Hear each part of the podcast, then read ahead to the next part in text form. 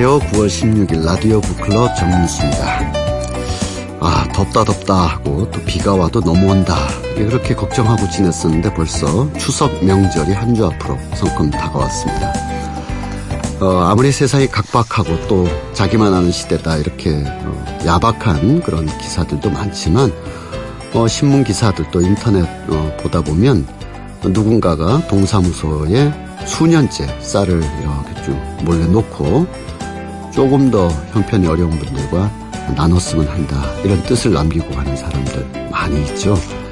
어, 수십 년 동안 복지단체에 거금을 어, 기탁하고 좋은 뜻으로 써달라고 하면서도 어, 결코 본인의 이름을 밝히지 않는 분들도 많습니다. 얼마 전에 인터넷에서는 많은 사람들이 그 한 장의 사진을 보면서 정말 아직 세상은 따스하고 살만하구나라고 느낀 사진이 있었는데요. 어, 비를 흠뻑 맞고 있는 어느 장애인 어, 노인 곁에서 경찰분이 꽤 오랫동안 우산을 받치면서 함께 걷던 그런 사진들 이런 하나하나가 추석 명절에 조금은 우리를 따스하게 만들어주고 있습니다. 어, 아직은 희망이 있다. 이렇게 쉽게 말하긴 어렵습니다만 그래도 부정하긴 어려운 그런 사진들, 그런 풍경들, 그런 마음들이 어, 더 많아졌으면 그런 생각을 하게 되는데요. 그런 뜻에서 오늘은 음, 그동안 이 세상에서 저마다의 자리에서 작은 빛으로 같은 뜻을 나누고자 했던 많은 사람들 6년 정도, 6년이면 상당히 긴 시간인데요.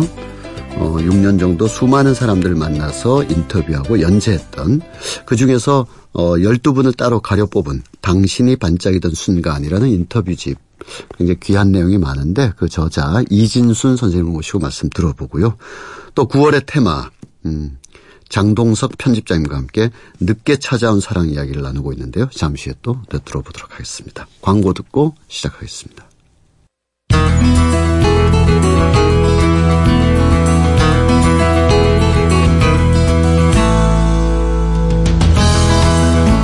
라디오 북클럽 정윤수입니다. 매주 일요일 오전 8시 5분부터 9시까지 여러분과 함께하고 있습니다. 오늘 그 첫 번째 코너입니다. 화제의 책과 저자를 만나보는 북카페 초대석 시간입니다. 요즘 우리 청취자분들은 어, 친구나 이웃, 뭐 가장 가까이로는 가족들과 대화를 원활하게 잘 하시는지요. 그냥 뭐 말을 나누고 뭐 말주변 있게 말하는 거야 뭐 어디서나 있을 수 있지만 마음 깊이 그야말로 요즘 흔해서 이 단어가 그 귀하게 여겨지지 않기도 하는데 어 이른바 소통이라는 음 그래서 참 차단될 때도 많고 내가 무관심 속에 방치되는 게 아닌가 이럴 때도 있는데 어 최근에 아주 소중한 책이 하나 나왔습니다. 어 서점에서의 반응, 독자들의 반응도 아주 뜨겁다고 하는데요. 어, 지난 5년여 동안 어느 일간지 연재를 통해서 음, 우리 시대를 대표하는 여러 인물들 그리고 꼭 만나보고 꼭 얘기를 들어봤으면 하는 소중한 그런 사람들을 어 120여 분을 만나뵈면서 인터뷰 연재를 했던 이진순 선생님 네, 그분께서 그 중에서 몇 개의 대목을 간추려서 단행본 당신이 반짝이던 순간이라는 책을 내셨는데요. 오늘 이진순 선생님 모시고 말씀 들어보도록 하겠습니다. 안녕하세요. 예, 안녕하세요. 네. 선생님 소개를 잠깐 어, 드려야 될 것 같은데요. 예, 80년대 뭐 그 무렵에 뭐 우리가 상상할 수 있는 풍경대로 학생운동, 총여학생회 회장 당선되셨다고 여기 예. 책 날개에 8 85년이네요. 네. 85년에 4학년이었죠. 네. 어 1985년에 음 학교를 다니는 것도 이른바 그냥 무서웠던 때였는데 그때 총여학생회가 되면 학생의 간부 뭐 이렇게 되면 자동적으로 연결되는 그런 과정들 있잖아요. 검거, 구속 뭐 이런 일들이 힘드셨던 그런 청춘 청년기가 있었고 졸업 후에 이제 노동운동 또 다큐멘터리 방송 작가 하시다가 음, 마흔 넘어 미국 유학에서 시민 저널리즘으로 이렇게 공부를 하셨고 또 귀국해서는 아, 희망제작소 부소장 그리고 현재 풀뿌리 정치 실험실 와글을 설립해서 활동하고 계십니다. 좀 전에 말씀드린 대로 6년 어, 가까이 이진순의 열림이라는 연재로 122명을 인터뷰했는데요. 와글이라는 게 가장 궁금합니다. 현재는요. 어떤 네. 단체고 어, 풀뿌리 정치 실험실이라고 했을 때 그래서 어떤 그 지향을 갖고 있는지요? 네. 그 소개해 주신 것처럼 저는 80년대 학생 운동으로 소위 사회 운동이라는 걸 시작한 세대인데요. 네. 어, 그 이후에 20, 30대를 거치면서 음. 뭐 그 예전처럼 그렇게 뭐 돌 던지고 길거리에서 음. 집회하고 이런 식으로 무슨 운동을 하는 건 아니지만 음. 어쨌든 우리 사회가 좀 더 나은 방향으로 갔으면 좋겠다 이런 생각은 늘 있었죠. 네. 그래서 어 나름대로 뭐 그런데 그 관심을 가지고 참여하는 시민이었는데 음. 어, 30대 후반이 되면서 소위 말하는 저와 비슷한 시기에 활동을 했던 많은 음. 친구나 선후배들이 정치에 진입을 많이 했어요. 네네. 근데 저는 그분들이 정치권에 들어가면 세상이 굉장히 달라질 음. 줄 알았거든요. 음. 근데 음, 기대한 것만큼 그렇게 네. 세상이 빨리 바뀌는 건 아니더라. 그래서 네. 이제 40살에 아, 뭐 좀 더 공부를 해보고 찾아볼 게 없을까라고 해서 이제 그 뒤늦게 유학을 가서 공부를 했는데 그때 제가 공부한 것이 음, 이 디지털 기반의 새로운 어떤 네네. 소통의 이런 도구가 생긴 시대에 음.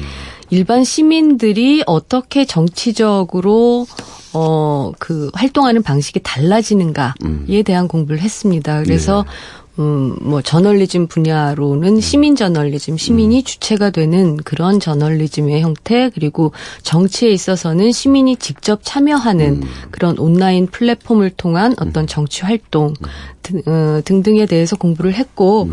그래서 돌아와서 만든 것이 이제 이 와글인데요. 네. 와글은 말 그대로 와글와글. 와글와글. 예, 예. 사람들, 네. 어, 이 평범한 사람들이 와글와글 음. 떠들면서 음. 다양한 목소리를 정치에 좀 담아내자. 음. 이제 그런 의미에서 시민 참여 플랫폼도 운영을 음. 하고 또 그런 취지에 관심을 가지는 음, 좀 뜻 있는 젊은 청년 세대들을 어, 지원하고 육성하는 일을 하고 있습니다. 네.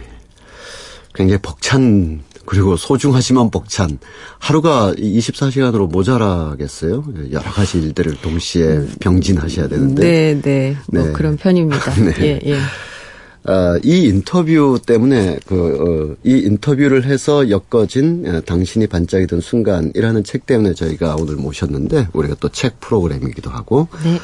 어, 6, 어, 6년 정도 전에, 음, 어, 어느 신문사에서 이제 처음 이 연재를 하게 됐을 때, 그, 뭐, 신문사의 제안이었는지, 아니면 또, 물론 제안 때문에 이제 선생님께서 시작하셨겠지만, 애초에 생각하셨던, 어, 이른바 wide 인터뷰, 굉장히 긴 시간 동안 긴 지면을 털어서 하는 인터뷰. 예, 원래 그 갖고 계시던 생각이셨습니까? 어, 예, 신문사의 제안으로 시작을 하게 된 거는 맞고요. 음. 제가 그 이전에, 그니까 미국의 교수로 음. 있던, 그니까 2013년에 귀국을 음. 했는데 귀국하기 전에 그 교수로 있던 시절에 작은 칼럼을 쓰고 있었어요. 네네. 엄마의 컴플렉스라고 음. 하는 예, 칼럼을 썼는데 그 이제 새로 인터뷰를 어, 그 진행할 인터뷰어를 네네. 거기서 찾아야 되는 상황이라서 제 전임자가 그 헌법의 풍경을 썼던 김두식 네네. 교수고 예 그분이 이제 사정상 그만두시게 돼서 이제 음. 제가 시작을 했죠. 어그 원래 제가 뭐 그 이전에도 여기 MBC에서 다큐멘터리 음. 구성 작가를 네. 하고 했었기 때문에 음. 어, 사람을 인터뷰하는 일 자체가 낯설지는 않았습니다. 네. 그리고 저는 스스로 생각을 할 때 음, 사람에 관심이 많은 음. 편이죠. 저희 남편이랑 성향 분석을 하면 저희 남편은 기계에 관심이 아, 많고요. 네. 저는 사람에 네. 관심이 네. 많은 예, 전혀 다른 성향인데 음. 그래서 인터뷰라는 걸 해보고 싶긴 했어요. 어, 음. 어, 이걸 어떻게 쓸 수 있을까? 음. 어, 이, 다른 사람들도 다른 사람들이 음. 쓰는 굉장히 많은 무수한 네, 인터뷰가 네. 있는데 내가 쓰는 거는 어떻게 써야 될까 뭐 이런 음. 고민은 많았지만 네, 어쨌든 네, 시작은 그렇게 멋모르고 하게 음. 됐습니다. 과거에 보면 인터뷰를 잘하는 그 어, 저술가들 기억이 납니다. 네. 뭐 시인 중에는 황지우 시인도 네. 그 황석영 선생님과 인터뷰를 하면서 어, 첫 번째 질문을 한 시간을 하더라고요. 혼자서. 그래서 책으로 나왔는데, 외국문학 창간호라는 80년대 중반에 나왔던 책인데, 네. 어, 황지호, 황석영 대담인데, 음, 몇 페이지를 넘겨도 황지우 선생의 그 첫 번째 질문이 안 나, 안 끝나는 거예요. 어, 그리고 이제, 음, 마침내 질문이 끝나서 어, 이거 어떻게 생각하시냐 했더니 황석영 선생이 그거 재밌는데 한 번 더 해봐. 또 한 몇 페이지에 거쳐서 황기영 선생 그런 분이 있는가 하면 예, 그 아, 대담형 인터뷰군요. 음, 예. 또 세미 깊은 물의 설호정 선생님 이런 분들이 이제 인터뷰를 네. 잘 하시는 네. 그리고 또 인터뷰 전문 작가로서 이제 지승호 선생님 네, 우리가 기억을 하고 있습니다. 예, 예. 최일남 선생님도 아, 최일남 선생님 예, 네 오랫동안 예, 그야말로 정말 구수하게 얘기를 하는데 음. 삶의 밑바닥에서 막 네. 우물물이 길어 올라지는 그런 네. 느낌인데 이진순 선생님의 그 이 연재 저도 빼놓지 않고 읽었고 또 감상평이나 독자평을 보면 음, 따스하다라는 말을 모든 사람들이 공통적으로 하고 있습니다. 음. 그것이 이제 이진순 선생님의 어 성정이신지 아니면 이른바 인터뷰 skill이신지. 그럴 리가요. 어떤 분들은 인터뷰하면서 공세적으로 인터뷰에서 말을 끄집어내고자 하는 욕망도 있는데 선생님은 어떠신가요? 얘기가 나올 때까지 들어주고 시간을 함께하고 그렇습니까? 예, 성정이 음. 따스한 사람이라고 제가 얘기하면 항의할 사람들이 되게 아, 많을 거고요. 네, 네. 아까 특히 뭐 기계에 관심 많으신 분부터 시작해서. 네. 그, 어, 그거는, 그니까 어떤 분들을 모시고 음. 어떤 주제의 인터뷰를 하느냐에 따라서 음. 다른 거라고 네네. 생각합니다. 그러니까 저는, 어, 뭐 어떤 이슈 중심으로 인터뷰를 진행한 게 아니고 음. 기본적으로 어 제가 좋아하는 분, 음. 하여간 뭔가 호감이 가는 분들, 음, 음. 만나고 싶은 분들을 음. 대상으로 했기 때문에 네. 인터뷰가 공세적일 이유가 하나도 없었고요. 네, 예. 네. 그리고, 음, 따스하다라는 건 뭐 저한테서 우러나는 거라기보다는 음. 그러니까 저의 성격이 아니라 두 음. 사람의 관계에서 만들어지는 음. 분위기일 것 같아요. 저는 네네. 인터뷰는 인터뷰어가 음. 하는 것도 인터뷰이 혼자만의 것도 아니고 네네. 두 사람의 그런 상호작용, 예, 상호작용이라고 네. 생각하거든요. 음. 그래서 뭐 항상 저한테도 음. 인터뷰하는 시간이 나름 이 뭔가 마음을 좀 음. 씻어내는 시간 음. 예 그런 거였고요. 인터뷰 skill이 뭐 별다른 게 있지는 않습니다. 그. 네.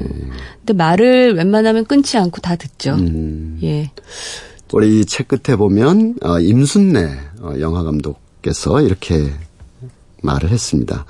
내면의 소소한 말들을 밖으로 끄집어내고 그런데 거기서 끝나는 게 아니라 명확하고 구체적인 언어로 다시 정리해내고 이렇게 본인의 평범한 답변에 의미와 윤기를 넣어주는 이진순의 인터뷰는 역시 명불허전이었다. 굉장한 그 네, 과분한 말씀. 네. 네. 과분보다는 제가 연재물을 읽으면서 어, 특히 제가 개인적으로 알고 있던 분이 몇 분 있습니다. 그분들이 지면에 나왔을 때 아, 이분 이런 사람 아닌데를 발견할 수가 없었어요. 그분들의 진짜 모습이 어, 지면에 그대로 어, 담겨 있었습니다. 음. 어. 오히려 당사자들은 음. 내가 이런 사람인 줄 몰랐어요라고 얘기하시는 분들도 네. 있었습니다. 네네. 그러니까 인터뷰 할 때는 그냥 음. 왜 저런 걸 묻지 이러고 음. 대답을 했는데 음. 나중에 정리돼서 어 자신에 대해서 기술된 글을 음. 보니까 아 내가 이런 사람이었구나 이런 사람이 아니라고 굳이 부정할 수는 없겠구나. 아, 오히려 자기에 대해서 새로 알게 됐다. 음. 오히려 당사자들은 음. 그런 경우들도 있었어요. 그 122분을 만나시고 대화를 나눴는데 그 시간의 총량을 따지면 뭐 1년이 넘어갈 정도의 그런 어마어마한 시간인데요. 음. 아, 그 중에서 딱 몇 분을 가려 뽑으셨어요. 이 책에 이제 책 내용으로 들어가면 이 책은 전체 세 부로 구성되어 있고 3부로 1부에서 4분, 4분, 4분, 12분이 이제 특별히 이렇게 편집하셔서 어, 우리 뭐, 청취자분들이 쉽게 아시는 대로 외과 의사 이국종 선생님도 계시고, 영화감독 임순례, 또 소설가 황석영 선생님, 이런 분 뿐만 아니라 여성성, 어, 그것이 직업이든 아내든 모성성이든 간에 그런 의미로서 이제 구수정 선생님, 이은재 선생님, 또 미술가 윤성년 선생님. 네. 아, 그리고 고, 어, 이 세월호 잠수사, 아, 그, 김관홍 네. 네, 김관홍 예. 잠수사. 항상 이 말이 잘 안 나옵니다. 음. 그분의 이제 음, 아내 되시는 분과 음, 어, 고통과 상처를 어떻게 기억할 것인가 이런 대화들을 쭉 나누셨는데 이 122분 중에서 이렇게 12분을 따로 선별한 어떤 기준이랄까요? 뭐 그런 것이 음. 있는지요. 그리고 또 부, 부별로 3부로 이렇게 배치가 됐는데요. 그, 어, 그런 질문을 많이 받는데요. 네. 사실 이 굉장히 재미없는 답변이 될 거예요. 아, 네. 예, 12분을 제가 선정할 수가 없었고요. 네. 그러니까 사실 122분을 다 책으로 정말 담아내고 싶은 게제 음. 마음이긴 하지만 네. 어, 그렇게 하기는 곤란해서 한 음. 12분에서 뭐 그 내외로 좀 음. 선정을 했으면 좋겠다라고 했는데 네. 제가 도저히 할 수가 없더라고요. 네. 어, 그래서 뒤적뒤적 하다가 아하. 결국 못하고 네. 그냥 출판사에서 음. 그냥 독자의 눈으로 한번 해보시라고 음. 그랬더니 이제 저 제가 인터뷰를 하면서도 특히 어떤 시의성과 관련돼서 어떤 분을 음. 인터뷰할 때도 있고 했었는데 음. 이제 그런 분들은 그분들은 정말 좋으신 분들이고 내용도 음. 괜찮았지만 뭐 예, 시의성 네네. 때문에 하게 된 경우 이런 경우들을 좀 제외하고 음. 어 그리고 비교적 뭐 청년 세대부터 장년 음. 세대까지 이렇게 좀 골고루 특히 음. 많이 그 어필할 만한 분들 이렇게 음. 뽑으신 것 같습니다. 네. 예. 아주 젊은 어, 어 사회 칼럼니스트로 활동하는 소나람 소설가도 네. 있고요. 그러니까 이 남녀노소와 각 분야별로 네, 네. 이렇게 해서 우리 시대에 지금 어, 이분들의 이야기를 통해서 우리 시대의 집단추 생활을 이렇게 연상해 볼 수 있다 이렇게 봐도 되겠죠? 아 그렇게 봐주시면 감사하죠. 예.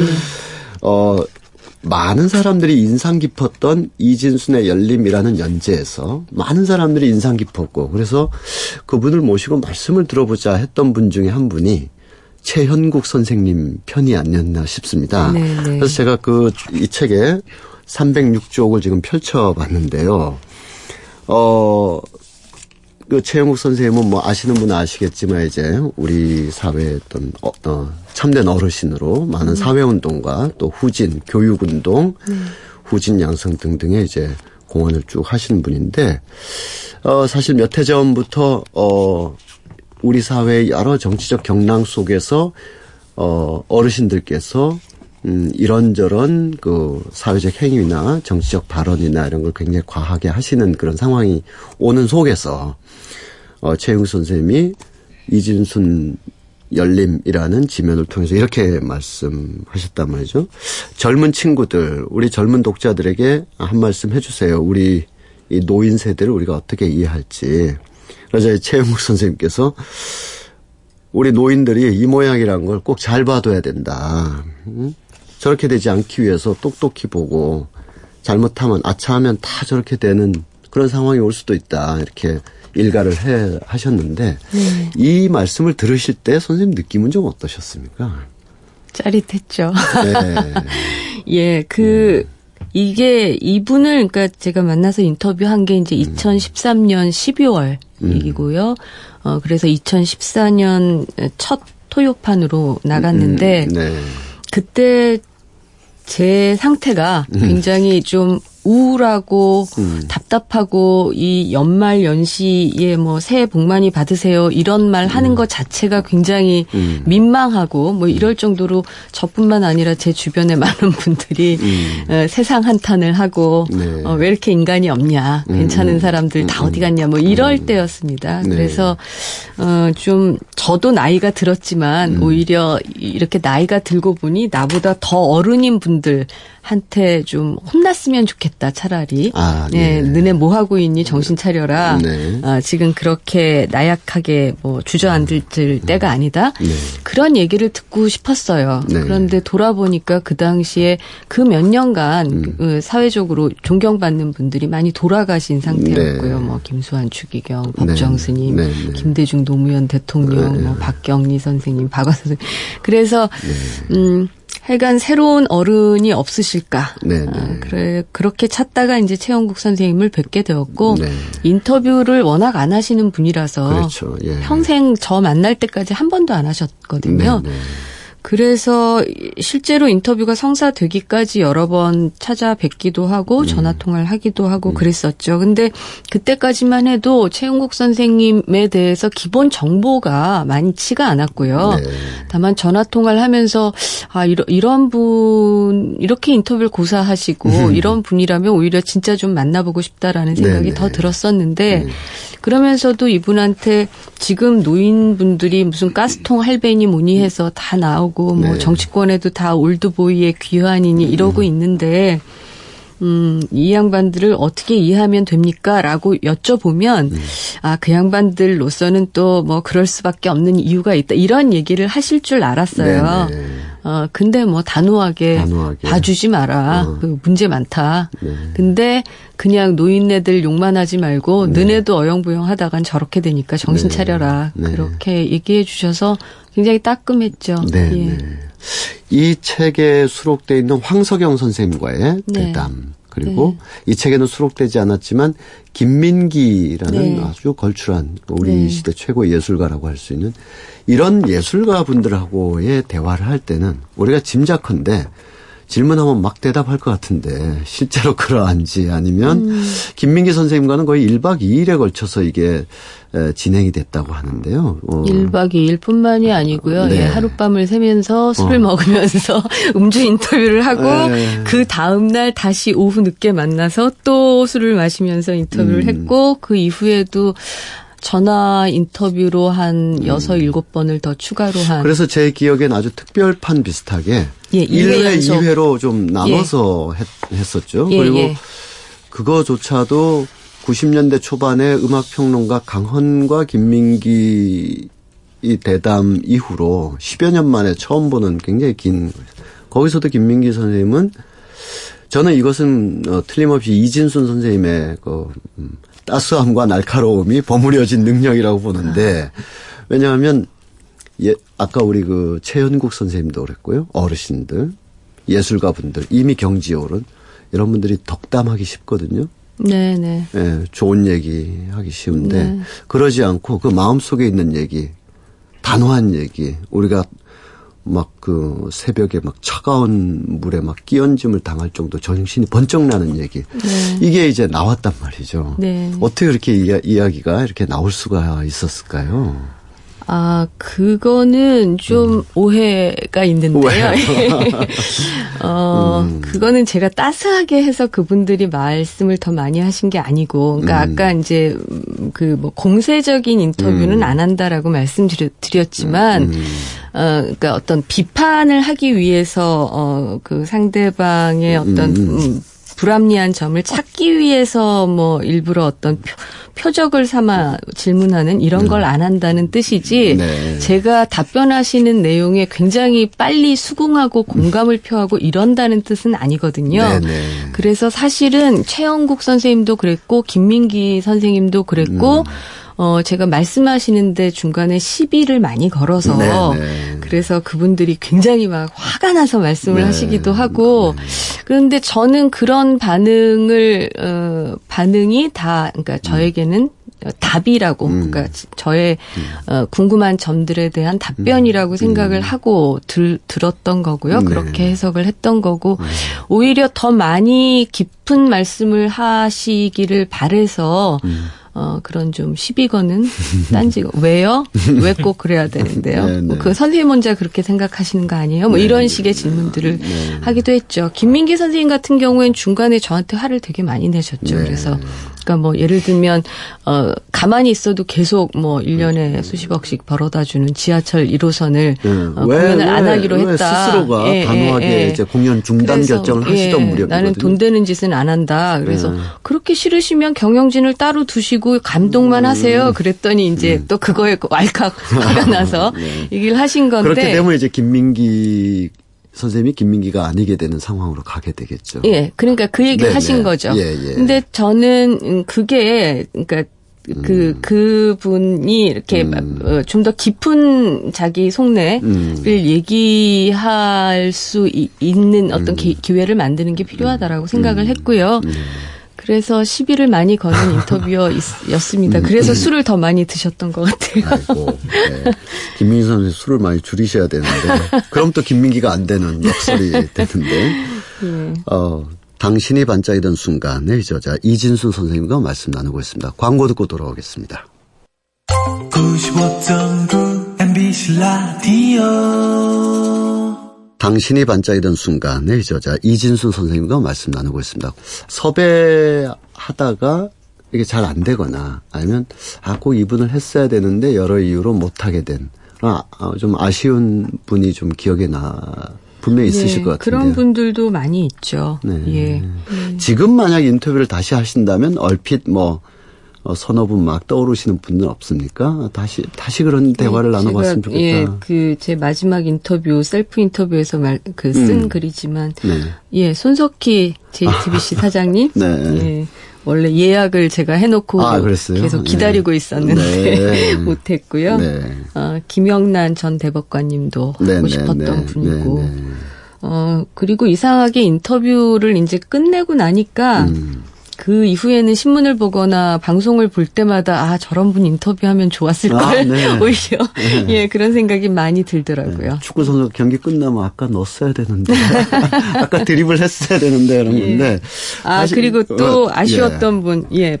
그 배우 정우성 씨를 네. 인터뷰를 하고 싶어서 몇 달 동안 예, 연락을 드리고 음. 공을 들였었는데 하여간 네. 못했습니다. 아쉬워. 정우성 씨 같으면은 최근 6개월 사이에 여러 의미 있는 사회 활동도 굉장히 하셨기 때문에 영화 배우로서 그 자체로서도 들을 얘기가 우리가 많고 네. 또 이 사회에서 살아가는 동시대인으로서의 정우성 네. 씨로부터 들을 얘기가 많은데 한번 할까요? 어떻게 이 방송을 좀 빌려가지고 섭외만 어, 해주시고 네. 제가 이런 질문을 좀 한두 개 마무리로 드리고 싶습니다. 음, 저는 우리 청취자분들이 이 책에 어, 많은 분들 이국종 어, 의사분부터 해서 황석영 선생님, 최형국 선생님 많은 사람들이 여기에 있는데 어, 이 이야기뿐만 아니라 제가 맨 처음에 이 책을 소개해 드릴 때 우리가 대화는 하고 있지만 소통은 하고 있는가 뭐 이런 어 우리 작가님도 그런 의견으로 여기에 주셨는데 어떻게 대화를 해야 될까요? 그러니까 이 질문은 선생님께서 바로 알아채셨다시피 대화의 기술이나 인터뷰 기법 이런 게 아니라 대화를 안 해도 마음이 오갈 때도 있지만 네.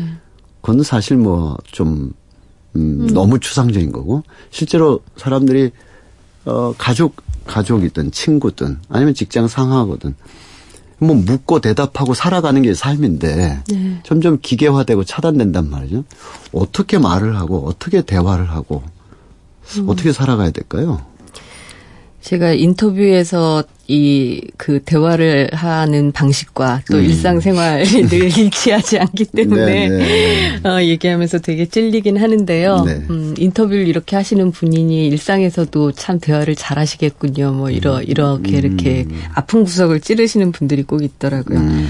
어, 그 인터뷰를 하면서 제가 느낀 점은 음. 어, 질문을 잘해야 되겠다. 음. 그런데 질문을 잘 하려면 음. 기본적으로 상대방에게 정말로 궁금한 것이 제대로 궁금한 것이 있어야 네. 되겠다라는 생각을 했습니다. 그러니까 음. 보통 뭐 대화의 형식은 질문 답변 뭐 음. 주거니 받거니 음. 어 그렇게 되는 경우들이 있지만 굉장히 겉도는 이야기, 네네. 겉도는 겉도는 겉도는 질문을 던지고 겉도는 답변을 음. 하고 이런 경우가 오히려 가까이 있는 사이에서도 굉장히 많지 네. 않습니까? 부부간에도 그렇고 음. 부모 자식 친구 사이에서도 그런데 어, 저는 인터뷰를 할때 내가 정말 이 사람한테 뭐가 궁금하지? 음. 어, 김민기 선생님이라고 하면 세상이 다 아는 굉장히 네. 유명하신 분, 음. 황석영 작가님, 이국종 어, 교수님, 뭐, 다 세상에 알려지신 분들일수록 음. 그분들 인터뷰한 기록도 많고 자료도 많은데 음. 그런데 나는 이 사람한테 정말 뭐가 궁금한 걸까에 네네. 대해서 생각하는 시간이 굉장히 많이 아, 들고요. 네. 어, 거기에 맞춰서 질문을 할 때는 음. 이 사람이 이미 다른 데서 했던 답변이 아니라 그걸 음. 전제로 음. 그런데 왜 너는 그렇게 생각을 했느냐. 음. 음. 그런데 왜 당신은 그때 음. 여러 선택지 중에 음. 이걸 안 택하고 굳이 그걸 했느냐. 뭐 이런 아주 구체적인 질문을 네. 드리거든요. 네. 어, 그 상대방은 그걸 금방 압니다. 그러니까 음. 자신의 많은 것들을 음. 어, 좀 미리 조사하고 음. 어 그걸 바탕으로 질문을 하는 거라는 걸 알고 음. 제가 어, 왜 그런 질문을 하는지도 당사자들은 굉장히 금방 아세요. 네네. 그래야 제대로 된 어, 답이 나온다라고 음, 음. 보거든요. 우리 일상에서도 마찬가지로 음. 나는 정말 상대에 대해서 음. 어떤 궁금한 점, 알고 싶은 점, 음. 정말 소통하고 싶은 어떤 지점에 음. 대한 갈망이 있어야 된다. 네네. 그래야 제대로 된 질문을 던질 수 있고 답을 들을 수 있지 않을까라는 생각이 듭니다. 교편을 잡고 또 학생들과도 이 프로젝트를 진행도 함께도 부분적으로 협업 콜라보를 하시면서 하셨는데 학교의 풍경을 보면 정말 선생님께서 지금 말씀하신 부분이 뼈저리게 와닿는 것이 학생들이 질문을 안 하거나 네. 덜어 하는데 못 하거나 할 때가 있어요. 네, 네. 그러면 다 우리 책임이다라고 하면 너무 싱거워지는데 어. 이 질문을 하는 것 정확하게 질문하고 선생님 말씀처럼 자기가 무엇이 모르고 무엇이 궁금해서 어떻게 질문할 것인가를 알아나가는 것이 대학 과정이 아닌가 싶을 정도로 네, 네. 우리 일상에서도 정확한 질문, 정확한 궁금증 굉장히 중요한 지적이 아닌가 네. 싶습니다. 네. 네. 자, 오늘 이렇게 음, 당신이 반짝이던 순간이라는 인터뷰집으로 음, 우리에게 다시 귀한 12분의 삶을 이렇게 보여주신 이진순 선생님을 모시고 말씀 들어봤습니다. 고맙습니다. 네, 감사합니다. 네.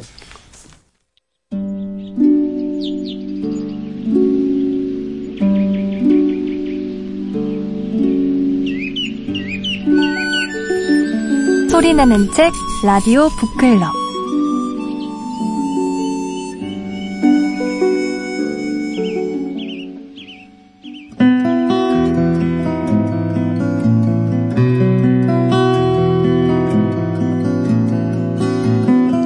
매달 테마가 있는 책방으로 여러분 만나는 코너입니다. 9월에 늦게 찾아온 사랑 그런 이야기를 나누고 있습니다.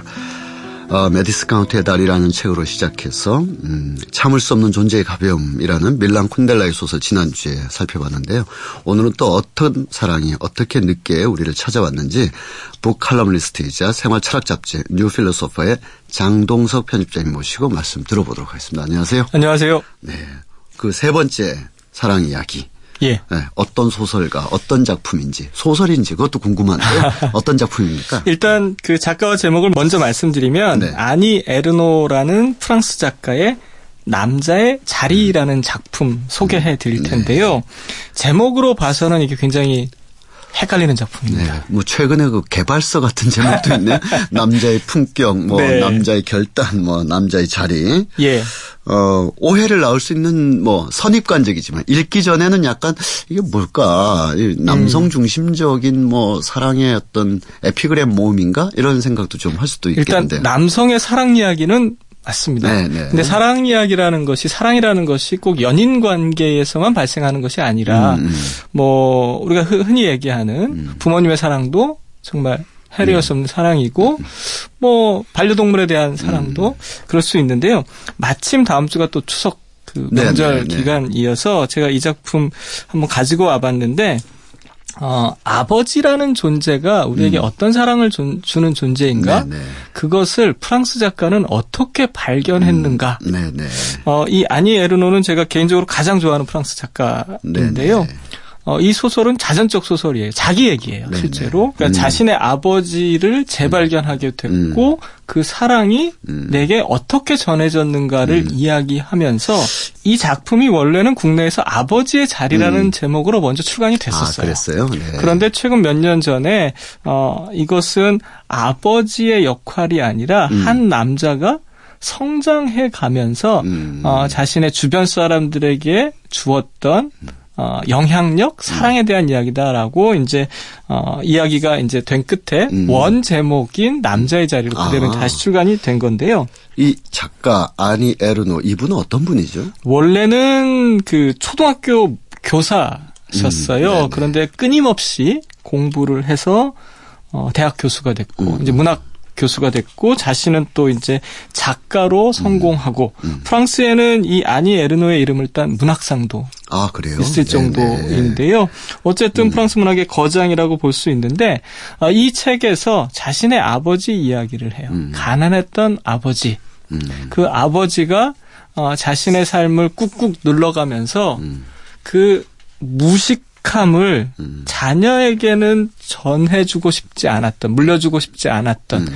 그래서 정말 술 한 모금 평생 마시지 않고 음. 어떻게 이래서 자신을 대학 음. 교수로 만들었는지. 아. 그 이야기들이 사실 등장해요. 네. 어, 1967년에 아버지가 세상을 떠났다는 음. 소식을 듣고 네. 고향으로 돌아가면서 음. 생각 하는 장면부터 이제 시작이 네. 되거든요. 네. 그리고 이제 아버지의 그 장례를 음. 지내면서 아버지가 남겼던 식료품점의 음. 그 상황들을 쭉 돌아보게 되고 음. 자신이 자란 집을 살펴보면서 음.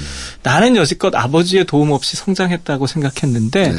그 모든 풍경을 접하고 나니까 음. 나라는 존재는 음. 아버지에 의해서 태어나고 만들어지고 음. 지금 존재한다. 음. 이것을 알게 됐어요. 음. 어, 일종의 이제 비망록이라고 볼 수 있는데요. 어, 자신의 체험을 바탕으로 돌아보니까 음. 아버지로 살아왔던 한 남자의 삶이 음. 내게 얼마나 큰 영향을 주었는지 음. 정말 솔직하게 네. 쓰고 있는 그런 작품입니다. 네. 그러면 이 그분, 그러니까 부친 되시는 분이 구체적으로 어떤 삶을 어떻게 이제 아, 자식들을 위해서 이렇게 살아내셨기에 이런 책 한 권이 나오고 르노도 상까지 수상할 수 있게 됐는지요? 예, 노르망디 인근에 있는 소도시가 이제 이 아니에르노의 음. 고향인데요. 네. 어, 아니에르노가 태어났을 때는 아버지는 카페 겸 식료품점을 하고 있었어요. 네네. 네. 하지만 그 전에는 소를 치는 목동이었어요. 네네. 네. 우리가 목동이라고 이렇게 낭만적인 묘사를 하지만 사실은 굉장히 그 힘겨운 일을 하는. 네. 그렇죠. 음. 그러다가 공장 노동자가 됐고 음. 공장 노동자를 하면서 내가 식료품 좀 작은 가게라도 열어야겠다라는 음. 그래서 아이들을 번듯하게 가르쳐야겠다라는 음. 그 일념 하나로 음. 정말 돈을 모으고 모으고 모아서 음. 작은 식료품점을 음. 냈거든요. 네. 거기서 이제 사회적 신분이 사실상 조금 조금씩 높아져 간 것은 사실이에요. 근데 이때부터 이제 그 아버지의 그 부끄러움이 시작되었어요. 네네. 자기가 배우지 못했다는 것에 네. 대한 음. 부끄러움. 그래서 음. 나의 딸만큼은 음. 이 부끄러움에서 면하게 해야겠다라는 음. 일념으로 끊임없이 딸을 음. 음. 밖으로 내보내요. 그러면 그 과정에서 이 딸 아니 에르노는 나중에 이제 아버지를 회상하고 아버지를 다시 아버지의 삶을 가치 있게 보기 위한 성인 말고 사춘기 시절에 제 짐작으로는 그 아버지가 밉고 싫었을 수도 있다는 생각이 좀 들어요. 그렇죠. 예. 사실은 예. 어, 그런 장면들이 이렇게 뉘앙스로 이렇게 여러 아, 장면들이 아, 예. 이제 등장하는데요. 음. 아버지가 누워서 임종을 맞은 그 침대를 이렇게 바라보면서 네. 그 부끄러움과 함께 예. 자신이 아버지와 어떤 추억을 쌓았는지 네, 네. 하나씩 음. 떠올리게 돼요. 그렇죠. 그러니까 예. 밤에 어, 일요일이면 이제 가게 문을 닫고 함께 숲을 산책했던 음. 아버지의 손. 네.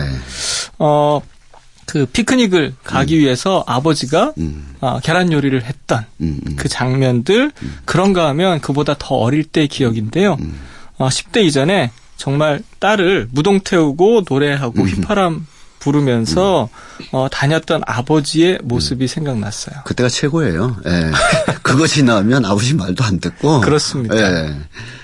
그랬는데 음. 이 딸이 이제 공부를 열심히 하고 교사에서 교수로 그렇고 어 시골 농촌에서 대도시로 이렇게 가게 되면 어쨌든 연락도 좀 뜸해지게 그렇죠. 되고 근데 그런 섭섭함들이 쭉 있었고 서운함이 있었을 텐데 이 애니 아르노라는 이 작가는 아버지가 어떻게 그 긴 섭섭함의 시간들 딸과의 어떤 어 어쩔 수 없는 그 떨어져 있는 시간들을 어떻게 견뎌내고 어떻게 예, 살았는지 이렇게 묘사가 됐을 것 같아서 딸도 예. 딸 나름의 상처가 아, 예. 있었어요. 예. 이를테면 이런 거죠. 영원히 딸이 아니죠. 또 사회적으로 예. 살아야 되니까. 어, 네. 내가 초등학교 교원이 됐고 음. 어, 공부를 잘해서 음. 대학 교수가 됐고 음. 또잘 나가는 음. 작가가 됐는데 음. 그 여정 속에서 음. 아버지가 음. 정말 무뚝뚝하게 한 번도 칭찬하지 않았다라는 거죠. 자랑스럽다 이런 말도 하지 않고 근데 아버지의 그 속내에는 이런 마음이 또 숨겨져 있었겠죠. 음. 자신이 연락을 하게 되면 음. 부끄러운 아버지가 이렇게 나타나게 돼서 음. 딸이 공경에 처하지 않을까라는 그런 네. 마음들 이런 것까지 이제 그 아버지의 침대에 앉아서 이렇게 음. 생각하면서 안예르노가 음. 이제 눈물을 짓게 되는데 네. 서로가 서로에게 살 아주 작은 관심을 음. 기울였으면 말씀하신 것처럼 왜 전화 안 했니 이렇게 얘기하지 말고 음. 전화를 하든지 음. 전보를 한번 치든지 당시에는 그랬더라면 음. 이 어, 아버지와 딸이 이런 관계 속에서 음. 아버지가 떠난 후에 그 늦은 사랑을 발견하게 되는 것보다는 좀 나은 발견해 주시지 그렇죠. 않을까. 네. 뭐 이런 생각도 하게 되는 그런 작품이기도 네. 합니다. 아마 올 여름에 굉장히 무덥고 그야말로 정말 38도, 39도 이럴 때 우리 대한민국의 어떤 가정에서는 아니 어머니 에어컨 달아드린다고 그렇게 말씀을 했는데도 어 그럼 또 어머님은 됐다 이거 뭐 한철이다 또 다른 집에서는 아버지 달았는데 왜 안 키셨어요? 아 그렇죠. 어 뭐 견딜만 하다. 근데 이게 걱정이 아니라 그 살아온 그 삶의 그 복잡한 속에서 왜 어머니는 맨날 그러시냐? 왜 아버지는 맨날 이렇게 하시냐? 이젠 좀 드실 거 드셔도 되는 때가 되지 않았냐 하고 그러고 아마 여름을 견디셨을 거예요. 그리고 이제 추석이 다가오거든요. 어, 정말 적절한 선택 같습니다. 혹시라도 이 청취하시는 분들이 있다면 그 사소한 그 마음 씀씀이 마음의 갈등이 실은 아버지 생애, 어머니 생애의 전체를 가지고 서로 좀 마음이 좀 서걱거리고 부대끼고 그렇죠. 하는 거지 않습니까? 예. 예. 어, 사실은 그 굉장히 얇은 작품이어서 네, 이, 이, 책은 예, 제가 보기에는 뭐 좀 독서력이 괜찮으신 분들은 음. 하루 정도면 충분히 읽으실 네. 만한 그런 내용인데 어쨌든 음. 이게 이제 프랑스 작품이어서 뭐 어쨌다가 아니라 음. 어, 우리가 가지고 있는 어, 아버지의 상들이 굉장히 많이 변했고 어머니의 음. 상이 많이 변한 건 사실이지만 네. 우리 부모가 우리에게 사랑을 쏟은 것만은 분명하다. 음. 하지만 자식들은 늘 그 사랑을 늦게 깨닫는다는 음. 것. 어, 그런 부분에서 저는 이게 추석 즈음에 이런 작품들 함께 어, 읽어보시고 음. 어, 우리가 무엇을 해야 할까? 꼭 무엇을 해야 할까가 아니라 음. 우리의 마음가짐이 어때야 할까 이런 것들 한번 생각해 보시는 것도 좋지 않을까 네. 싶습니다. 어, 9월의 테마 늦게 찾아온 사랑. 오늘은 늦게 찾아온 부모님에 대한 생각을 하게 되는데요. 아니 에르노의 책 남자의 자리라는 책으로 장동석 선생님 말씀을 들어봤습니다. 고맙습니다. 고맙습니다. 추석이 한 주 앞으로 이렇게 다가온 시점입니다. 많은 분들이 이제 추석 준비도 하고 또 가족들 모처럼 모여서 대화를 많이 나누게 되죠. 어, 우리 이진수 선생님을 모시고 말씀 들어봤습니다만 지금 세상에서 가장 힘든 게 대화인 것 같습니다. 어떻게든 먹고 살 수는 있겠는데 대화하기가 제일 힘든 것 같아요. 직장의 동료들끼리도 사소한 말로 뭐 냉랭하게 몇 개월씩 가는 동료들 분명히 기억나실 겁니다. 지금 이 순간. 또 가족분들, 또 자녀와 부모님들 사이에 말 한마디가 정말 어, 날카로운 비수가 되는 그런 경우도 너무나 많고요. 그러니 이제 추석이 얼마나 어, 즐겁고 아주 활기찬 그런 명절임에도 아, 이런 얘기를 안 해야 되겠다. 지난번에 무슨 얘기했다가 참 큰일 날 뻔했다. 이런 기억들 다 갖고 있을 겁니다. 그런데 생각해 보니까 그것이 단순히 화법, 어떤 단어를 선택하고 안 하고 또 어떻게 좀 어, 유머나 개그를 섞어서 말을 하고 이런 문제가 아닌 것 같습니다. 이진수 선생님의 말씀을 들어보고 또 이 책을 이렇게 읽어보니까 어, 누구의 인생도 완벽하게 아름답지는 않죠. 또 누구나 실수할 수 있고 또 삶의 길에서 비틀거리면서 이리로 갔다 저리로 갔다 그러다가 이제 추석이 되면 가족들끼리 친구들끼리 얼굴 보게 되는데 어, 그 자리에서 서로가 서로에 대해서 평가만 하지 않아도 대화는 이제 시작이 되지 않을까. 넌 그래서 안 된다라든지 뭐 어땠다라든지 어디는 어떻다라든지 비교하고 평가하고 이것만 좀 줄여도 음, 추석이 그렇게 공포의 시간은 아니고 그야말로 따스한 명절이 되고 또 서로가 정말 어, 마음속에 오랫동안 묵혀두었던 차마 꺼내지 못했던 그런 말들도 나눌 수 있는 그런 시간이 되지 않을까 그런 대화의 날들 한번 기대해 보도록 하겠습니다. 자 오늘 그런 뜻에서 마지막으로 비틀스의 노래 In My Life를 준비했습니다. 다음 주에 뵙겠습니다. remember